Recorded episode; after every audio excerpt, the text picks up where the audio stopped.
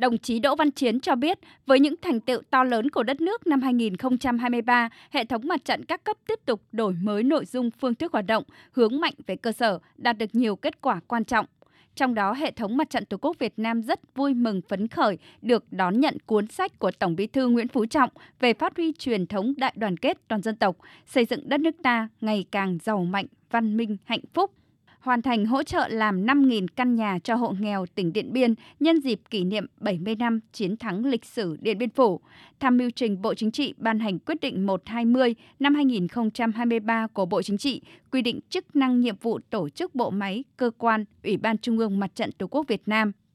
Thiết thực lập thành tích chào mừng kỷ niệm 50 năm giải phóng miền Nam, thống nhất đất nước và chào mừng Đại hội Đảng bộ các cấp nhiệm kỳ 2026-2030 Mặt trận Tổ quốc Việt Nam phối hợp với chính phủ phát động cuộc vận động phát huy truyền thống đoàn kết nhân ái của dân tộc, huy động mọi nguồn lực, triệu tấm lòng yêu thương, vạn mái nhà hạnh phúc, hoàn thành chương trình xóa nhà tạm, nhà rột nát cho 100% hộ nghèo toàn quốc.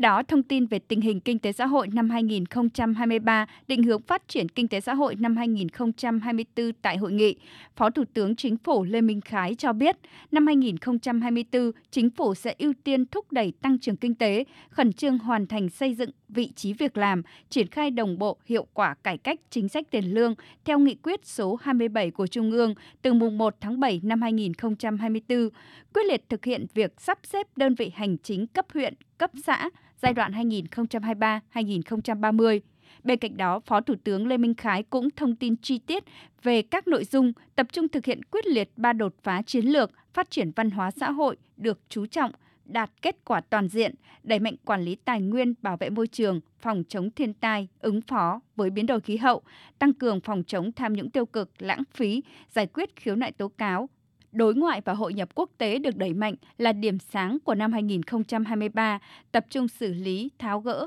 nhiều vấn đề tồn động kéo dài. Phát biểu tại hội nghị, đồng chí Trương Thị Mai nhấn mạnh hệ thống mặt trận Tổ quốc các cấp ngày càng chú trọng làm tốt vai trò là liên minh chính trị, hiệp thương dân chủ, tạo được sức lan tỏa tích cực trong các tầng lớp nhân dân, vai trò đại diện cho quyền lợi ích hợp pháp chính đáng, quyền làm chủ của nhân dân, chất lượng giám sát, phản biện xã hội đã được tăng cường, góp phần xây dựng khối đại đoàn kết toàn dân tộc. Đồng chí Trương Thị Mai đề nghị thời gian tới, hệ thống mặt trận Tổ quốc Việt Nam tiếp tục nâng cao hiệu quả hoạt động gắn với cuộc sống của nhân dân, gắn với tâm tư, nguyện vọng chính đáng của nhân dân. Tôi rất mong mặt trận Tổ quốc Việt Nam tích cực chỉ đạo cụ thể để các văn bản của đảng đi vào cuộc sống, nâng cao được hiệu quả hoạt động của mặt trận. Điều quan trọng đó là mỗi một hoạt động của mặt trận phải thực chất, phải gắn với cuộc sống của nhân dân, gắn với tâm tư, nguyện vọng chính đáng hợp pháp của nhân dân và trên cơ sở đó tạo được sự đồng thuận thực chất, sự tham gia tích cực của nhân dân để tăng cường niềm tin của nhân dân đối với mặt trận, đối với đảng. Hội nghị đã hiệp thương cử đồng chí Tô Thị Bích Châu, Ủy viên Ban Thường vụ Thành ủy Thành phố Hồ Chí Minh, Bí thư Quận ủy Quận 1, nhiệm kỳ 2020-2025, tham gia Ủy ban Đoàn Chủ tịch và giữ chức Phó Chủ tịch Ủy ban Trung ương Mặt trận Tổ quốc Việt Nam khóa 9, nhiệm kỳ 2019-2024 và thông qua dự thảo báo cáo kết quả công tác mặt trận năm 2023, chương trình phối hợp thống nhất hành động năm 2024 của Ủy ban Trung ương Mặt trận Tổ quốc Việt Nam.